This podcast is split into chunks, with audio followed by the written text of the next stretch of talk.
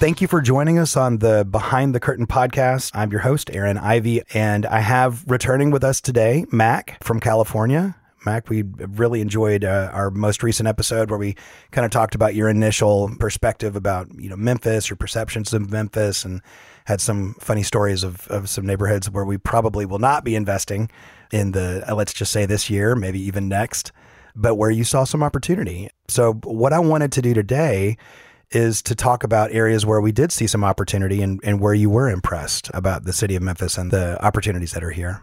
So I'm not familiar with the neighborhood as well as you are and what they're called, but the price ranges were a little higher and they were price ranges that I hadn't considered. There's a couple of reasons why it's going to be more appropriate for those price ranges. Number one, because of the opportunities. Yeah. And also because of financing, which I think we'll get into. It makes it a little easier to do the deal and to leverage the money to, to do that. So Yeah. I really like some of the, the homes. I like the locations. I like the way the neighborhoods felt. Mm-hmm. They felt different. They drove different. We walked them, and some of them needed work, and I like that. You know, to me, it, if it needs work, that means there's a better deal to be had. There's more value add to be had, and I need more experience in in those types of things. Well, one of the houses that I really liked yesterday, where you immediately noticed a, a dip in the foundation, it was probably the best house that we had seen uh, as of that time in our day. And there was a, a very, very small dip. And I didn't say this at the time, but I want to say it now. You were like, oh, we got a foundation thing. And we walked around the back of the house and we looked at the facade on the conventional foundation and we saw some cracks. That's the one where I said this is an add-on right here. You can That's tell right. it's an add-on. Yeah. And then we went around the back and we opened up the little crawl space and there was a concrete staircase under underneath it. You could, so you could see where the staircase went into the original door. Yeah. And you're like, oh yeah, that's right. It's an It's, add-on. it's so totally cool. So one of the thoughts that I had is, and the add-on looked good. Yeah, it did. I mean, the siding looked good. The roof line looked great. The roof was new, It was a necessary add-on for that kitchen size, and it made the kitchen the right size. usable. Yeah. And we even noticed where they, in the add on, there was at least one appliance. Mm-hmm. So, one of the things that I didn't say, though, at the time is, when was this house built? You know, I, I kept considering when was this house built? It was probably built around 1950. So let's just say the add-on was put on in the late 60s, early 70s. That add-on has it has not progressed. You know, as far as like the any sort of sinking of the foundation or settling of the foundation, these are normal things. And so the cool thing for our listener that I just want to throw out there is we're going to consider this property mm-hmm. and we're going to talk about our perception of the property to the seller, and we're going to say, yeah, it looks like there might be a foundation issue back here that we need to discuss. We need to investigate. We may, you know, see if that's caught on the inspection. The point that I'm making is it's an issue with the home or a factor with the home that is not a deal killer at all. It may never move again. It makes the deal better. It does. Yeah, it gives you an opportunity to say, "Oh, I need to look into this." And so, from a buyer's representation standpoint, we are going to make the seller aware that we love the house. We can see that there are going to be some maintenance issues coming up, and so then that's when we make our play for a lower uh, buy price. So that that's a fun thing that we get to do when you come to town and when we get to walk around these houses. And as realtors for our buyers, we want to do that as often as possible. And it's hard to see that from pictures. Oh, it, um, maybe even impossible. It's impossible. And you need two sets of eyes or three sets of eyes with different experience to catch certain things because I'm going to find things because that I've, I've, I've experienced before, Mm-hmm. you know, and I'm going to notice certain things. And we did notice something else about that house too. And you're like, I The didn't tree? the tree. Yeah. Like- I said immediately, went back. I'm like, that tree's got to come out. And you're like, yeah, I didn't want to know. I didn't want to tell you, but yeah, it's got to come out Yeah. because it was, you know, it was inches away. Right. And I'm thinking, oh Lord, that looks treacherous. That looks like a YouTube uh, fail compilation Yeah. ready to happen. But that's cool to me. I want to do this. You Yeah. know, Yeah. there's going to be problems in everything and in every aspect and facet of life. But this is this is the problems I want to have. These are the problems I want to get into because Yeah. this is like I said, this is where my passion is. Well, I, I want to give my rationale for not saying anything. And what I said is I didn't want to say anything because I knew that you would find it. Right. Mm. Yeah, And you said that. Yeah. Yeah. I was like, I, I was waiting because I, because you're perceptive, you know, and Mm. you were going to catch it. And then You know, the same house that we're very interested in, we noticed that this tree, the root system is actually encroaching on the foundation, which may have led to some of the cracking of the concrete facade. Yeah. So very, very interesting. And as we were leading into today's episode, we were talking about your portfolio and your investing history. So I was wondering if you could just tell us a little bit about what you own, how you came into the properties that you own right now, and what drove you in this direction um, into investment in real estate. What was that? I was kind of forced into this way of life, if you want to call it. My family had a sizable portfolio, more specifically, my grandparents. And uh, my grandfather died years ago. My grandmother died years ago as well. At the end of their lives, they became ill and died relatively slow. And so they stopped taking care of their portfolio. They stopped managing it. It just, everything fell into disrepair. So after they had passed, the transition between them and my mother and her two siblings wasn't smooth. And there was some gamesmanship, I think, that was played there. I know it was, not to get into anything in Sure. particular detail, but things weren't handled properly. And so as the years went on, I kept asking, you know, what are we doing here? Like, why are, why do we have these, all these properties sitting vacant? We had an apartment unit, uh, apartment building sitting vacant. Things are just dilapidating, but we're paying property tax, we're paying insurance, you know, this, that, and the other. So finally, I just said, I'm going to deal with this. You know, it's not mine, not yet, but this isn't right. And so that opened up a whole can of worms from the perspective of dealing with family members who became hostile, who were already hostile, but it that revealed it. You know, it's like the bugs under the rug. You pull the rug out and you see them. Now you know they're there, but they've always been there. Right. And then dealing with all the intricacies that it took to get things divided, whether it be legally, because of, you know I, I had to learn about trusts and I had to learn about probate because some things weren't in the trust. Found out later that things were moved out of the trust. Thankfully, I had some real estate knowledge on titling and tenants in common and joint tenancy, how things worked. That's how I discovered certain things. I had to deal with bank accounts and stock portfolios and all this stuff. And so it's been an ongoing battle and we've got it taken care of piece by piece. But with that comes the real estate part. And that was the first thing we really dealt with. And there was a number of properties, some that we have, obviously, some that they have, and we were able to get them transitioned uh, back and forth. Uh, so that way each inheritor got their share, equal share. Well, they got a little, little more, but they were hostile. So we wanted to get rid of them. But- Right. Yeah. but everyone got their own share, sole and separate. But things were dilapidated. So now I have to go into, well, we need to fix certain things, but we don't have the cash or the money to do it. So I had to get creative on how to get that handled. So that was my first look into creative financing and that sort of thing. And so did that a few times on a few properties. And because of some of the, I guess I can say, hostilities between family members, I learned how to protect ourselves and insulate ourselves from possible future problems, right? Not that there will be any, I don't think, at least with our situation, but There could be some, but I mean, it, it's always tricky when properties go to, to. I don't know if your properties are going to go go to probate or not, or you know, one did. One did. One did. It went through and it, it's done. Okay. So the others, to make a long story short, were moved out of a trust into their names. Then they had to go back into the trust to redistribute as individuals. And California changed its property tax reassessment at the time. So we had to do it really funky so that the properties wouldn't get reassessed for higher property tax. Because these properties were bought decades ago.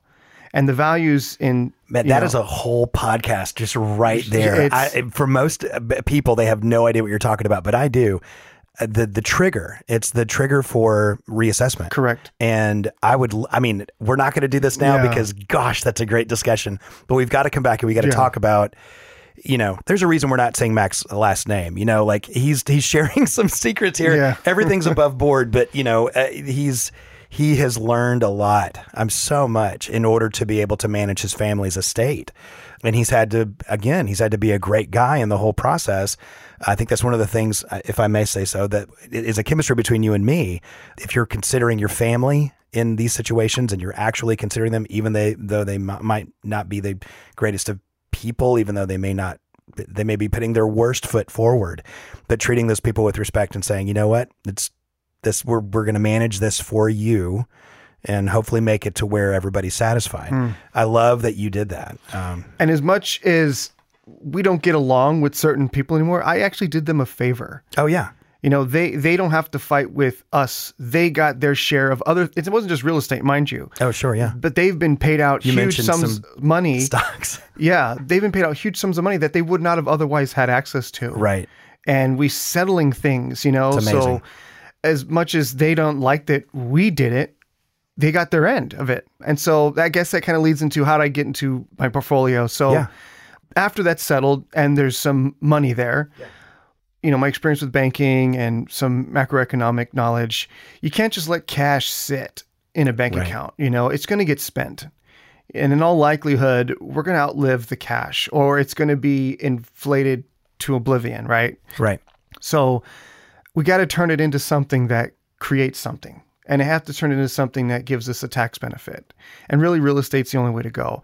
I tried stocks in the past and I'm always very successful, but I just don't have the stomach for it.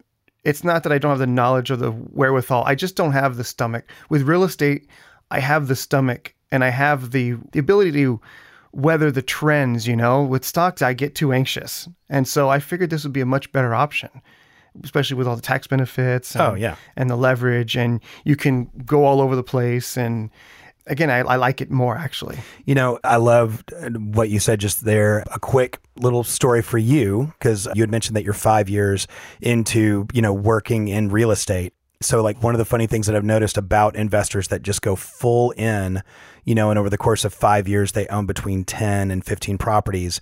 And trust me, this is not the average investor. This, these are investors are, they, they have some means. They've got that lazy cash that they're trying to put to good use and they're not risk averse. You know, they're willing to, to jump out there. What I find is that for investors that do that 10 to 15 in five years, the last house that they buy at the end of that five years, they finally calm down. They're very, very vigilant for the first two, three, four years. They want to uh, go over their statements with me every month, which is great. We can do that. They want to consider every maintenance item that's raised, you know, for consideration. And, and we'll talk about that later. I've got three categories for maintenance, which are necessary, not necessary, and nice to have, right? So, you know, we categorize th- that, you know. And so they calm down. They calm down after that five years. And here's why they do that because they're so wise at the beginning. They've gotten all of their affairs in order. And moving forward, they're confident in the process. They're confident with enterprise property management. They're confident with their their sales agent. And they know that they can just kind of relax a little bit. Like this engine is up and running, it's mm. tuned, it's going. And because they've gone in for 10 or 15, I'm not encouraging people just to buy it outright, but if it works, that cash flow begins to offset losses. And so you begin to share that strain or the cost of mm-hmm. operating these properties. And so I love it when people calm down. You know, I'm like, yes, you know, we you feel comfortable, so you know, it makes it easier for us to do our jobs. And then that leads into some investors that I've worked with for 15 years or longer that sometimes I won't speak to for 2, 3 years and then they'll call me up. I got a call from one of them yesterday while we were at this one house. Talked to her about an appraisal, and we got it done. So we know that you've got a portfolio now. You've you've generally described it. It's in several different cities. So one of the very interesting conversations that you and I have gotten into with Joe Garner, who's our lending expert, and we've talked about her before. You can find her on talkshop.com. So Joe Garner has some non-traditional financing options for you that she highlighted and right off the bat, it seemed to make sense. She told you something that I had heard for the first time, which is a loan product where you can take equity from properties that you own, if I'm not mistaken. I I want you to correct me on this because you've done the research and are able to lend against that equity. Is that right? well the product is called a dscr Okay. the debt service coverage ratio and it's a non-traditional type uh, mortgage so it's it's something that's not going to be conforming to fannie or freddie or va or type stuff Got it. It's a Um, non-conforming. non-conforming Yeah. And basically, what it is, and it's something that I had been looking for for a long time. I need someone to lend against the deal, mm-hmm. not against me. Mm-hmm. Because that's what conforming they're going to do. They're going to lend against you, not the deal. They don't care about your deal. And that was one of the problems I ran into when we had first settled our real estate issue is we had a lot of assets, right? No one would lend us money against it to fix it or to buy more stuff or to do whatever the case is. And I'm thinking, well, I have 100% equity in a million dollar house. Like, why won't you give me? And I'm only asking for 10% of it. Like, you won't even give it. No. DSCR, they will lend on the deal. And so they don't consider your debt to income. And that's the big issue is, is your debt to income for a qualified product. So they will consider the ratio of what the property generates and there, there's certain ratios to it and you know the finance person can tell you all the details on that but but yes that's basically how it works Now, it- I- as we've talked through it, and we had lunch with Joe yesterday, and we've all been on the phone together, and we've done some emails together. Joe laid out that there are minimums for the buy price mm-hmm. for these properties. So, what is the minimum again for a DSCR? the minimum for the vast majority is about a hundred thousand Okay. right and so that cuts out a lot of the smaller stuff that we were looking at the less expensive that's why we have to look at something a little more and and 100000 that's after your down payment so 20 Okay. 25% down payment you still it has to exceed that 100000 Okay. So that's that's really interesting because the concept of the loan that you were talking about talks about cash flow, right? And so um, one of the things that we're seeing in Memphis a lot, and by the way, listener, I find it shocking that Mac and I have not talked about cash flow very much. Like he's just wanted to come and see the product. We're talking about the value of the product. He's looking at the finish of the product and considering the purchase opportunities that are there.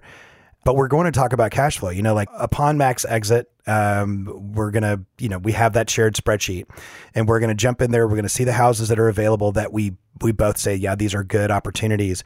And then I'm going to be giving you cash flow numbers. One of the interesting things that's happening right now in our economy is that rents are not really coming down. You know, rents have sort of plateaued. They're not deflating. Rents are not being devalued. Now they're softer because in Memphis and, and like in most other cities right now where there has been an investment real estate boom, a lot of people have jumped in and purchased property. So we've got a lot of inexperienced people that are trying to get 300% you know of the of reasonable monthly rent. And those by the way, those properties they just hang out there, right? They mm. they don't ever go anywhere, you know. So eventually that person has to swallow their pride and has to bring the rent down. So several of the properties that we've looked at that would qualify for the DSCR will definitely cash flow per the 1% rule. Just like beautifully. One of the last one that we saw with the glassed in sunroom, you know, that one was that a three bedroom? I think that was a three bedroom. i think it was a th- yeah i think it was a Three, three, one. it had the stairs to the That's right. uh, corner Yeah. That was interesting And so, just like off the cuff, I would say that that one's probably going to lease for somewhere between thirteen and fourteen hundred dollars. And uh, corner lot, beautiful, you know, very welcoming neighborhood, and so very, very attractive. Would work for the DSCR. I'm excited about this loan product for you and for other people that just don't know about it. So that's interesting. And the houses that we're going to go see today would more or less qualify for the DSCR product. Yeah. And that's exactly what we're we're looking for. We're looking for something that we can value add, get a deal on, value add, and then qualify for the DSCR product. Yeah. So Yeah, and and so there are a lot of people that are listening right now that probably are in a similar situation to where they have property that shows that they're, you know, they look great on paper, right? But banks, as we know, are a little hesitant to lend as much as they were lending before.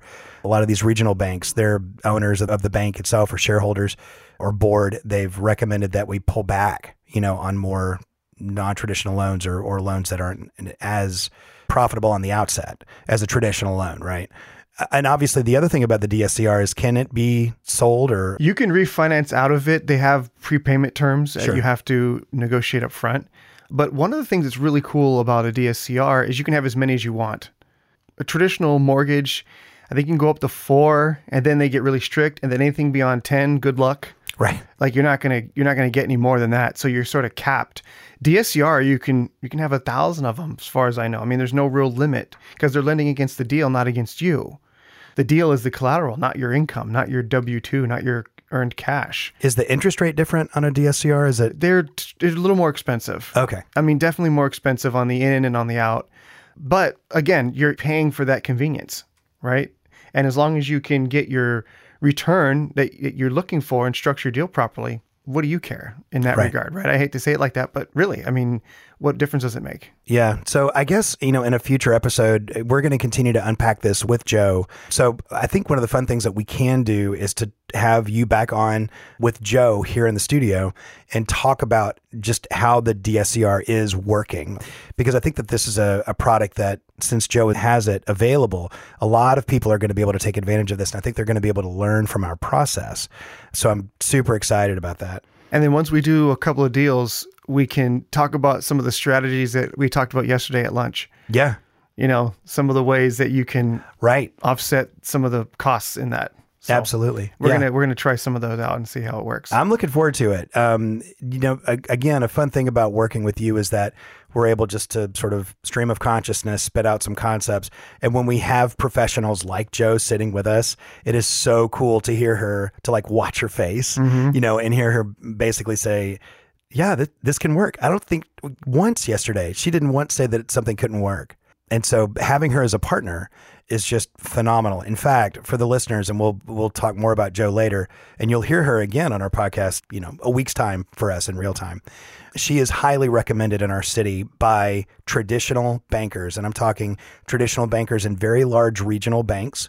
They basically say they've known Joe for forever, and they say, you know what, I can't do that. You know, I'd love to. These are great people that I'm talking about, great people, but they don't have access to the product.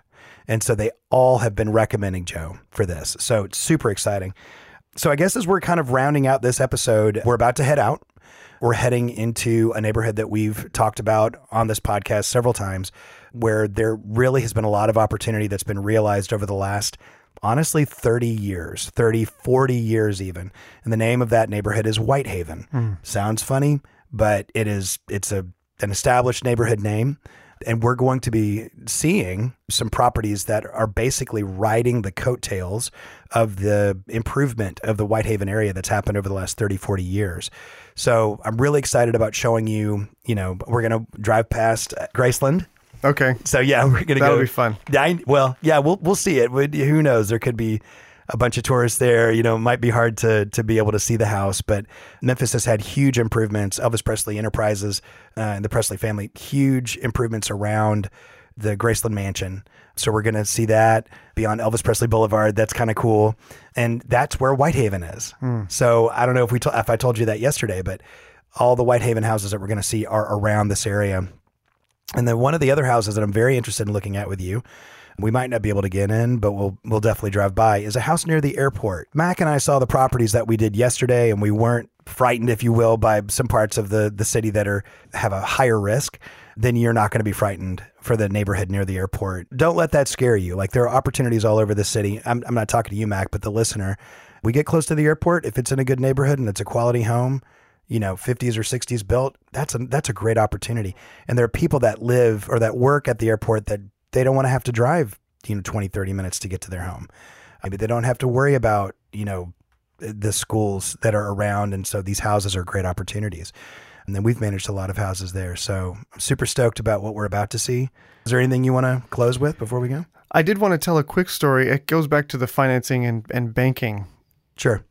we uh, one of our banks other we have a credit union we have a, a large bank it's a top five and we we went to them to ask for some loan products this was before svb or certain banks Oh yeah. you have some issues right Yeah. and our banker had said yeah talk to the wealth manager he could do stuff so we talked to the wealth manager and the bank flat out was like we don't do this stuff anymore you have to put 250000 on deposit with oh, us yeah. or or more and then we can start talking about this kind of thing and it surprised me but it didn't surprise me but that was before a lot of the collapse happened Right. more recently and they knew you know and so i just wanted to mention that i don't know how appropriate that is but i just thought it was a funny I, story I think it's so appropriate because you know you had told me about the the institution that you used to work for, and with the awareness that the corporate heads had of what was going on, you know, from a from a accounting perspective, from a bookkeeping, and from losses that were deferred, if you will. Mm-hmm. And so, like, you just can't defer those losses forever. Eventually, you have to acknowledge them. And that's really what brought the correction in, in the market. the banks know way ahead, you know. So if you know who to talk to or what questions to ask, they'll tell you. If you ask, they won't tell you, right? But if you ask about certain things, certain products, you get the hints. Yeah, and you can almost always find the um, the trusted, seasoned, sort of grandfather or grandmother in in lending if you look hard enough you know somebody will say oh yeah you need to go talk to this person about it and that person will be very transparent about what's going on. So well thank you so much for coming out. Thank you for being on the podcast face to face Yeah, it's a lot of fun. yeah and uh, this will not be the last time that we hear from you. I'm looking forward to discussing our experiences as we move forward. Sounds good. all right. Thank you. thank you Thank you for listening to Behind the Curtain podcast, your real world guide to real estate investment and property management. Be sure to subscribe at behindthecurtainpodcast.com. And if you'd like to learn more about Enterprise Property Management's real estate services, please visit us on the web at epmrealestate.com. This has been a Sound Ideas Group production for Enterprise Property Management, Inc.